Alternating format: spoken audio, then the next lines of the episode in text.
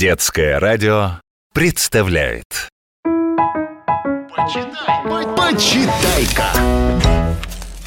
Привет, с вами Наталья Кочеткова.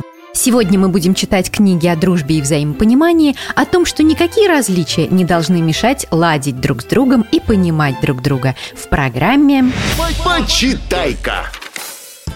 Хорошо быть ребенком, правда же? Конечно. Есть только один неприятный момент. Ребенка куда-нибудь могут не пустить. На взрослый спектакль, например, или концерт, или фильм. Говорят, ты еще маленький. Хорошо быть взрослым, правда же? Конечно.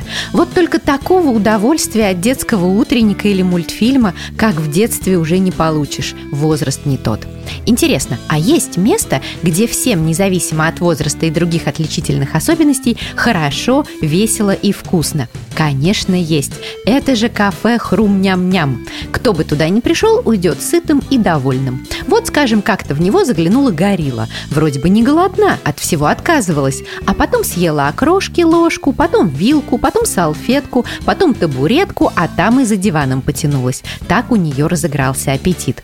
Или пришла как-то бложка, попросила завернуть с собой хлебную крошку, а уехать домой захотела на окошке. И что же вы думаете, в кафе Хрум-ням-ням ее обслужили как почетного гостя.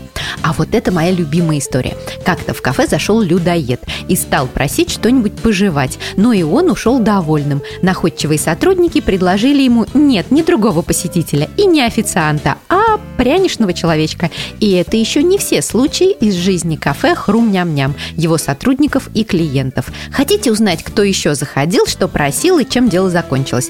Тогда прочтите книгу поэта Ксении Горбуновой, которая так и называется «Кафе Хрум-ням-ням». Возрастная маркировка книги 0+. Жили-были кролики, много кроликов. Точнее, много кроликов и один заяц. Дело было так.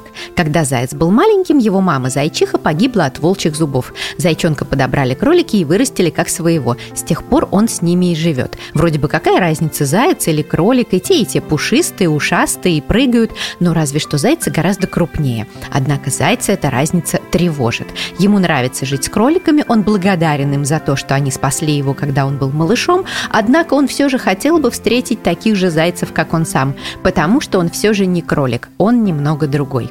Например, зайцы бегают гораздо быстрее, чем кролики. И заяц хотел бы побегать с кем-то так быстро, как он умеет, но ему не с кем, до тех пор, пока он случайно не встречает у ручья такого же зайца, как он сам. И вот тут перед ним возникает выбор – уйти с ним или остаться жить с кроликами, которые, как ни крути, его семья и которым он обязан жизнью. Как вы думаете, как поступит заяц? Я вам не скажу. Сами прочтете в книге Тимоте Лавиэля «Заяц и кролики». Только намекну, что в конце концов совершенно не обязательно выбирать зайцев и при этом разрывать отношения с кроликами, так же, как нет необходимости оставаться с кроликами навсегда, отворачиваясь при этом от зайцев. Никто никому не мешает жить вместе на одной лесной опушке. Возрастная маркировка книги 0+.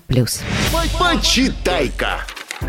Итак, я вам сегодня рассказала о книгах Ксении Горбуновой «Кафе Хрум-ням-ням» и Тимате Лавиэля «Заяц и кролики». Послушать программу можно также на сайте детского радио детифм.ру в разделе «Почитай-ка». Приятного вам чтения и до новых книжных встреч!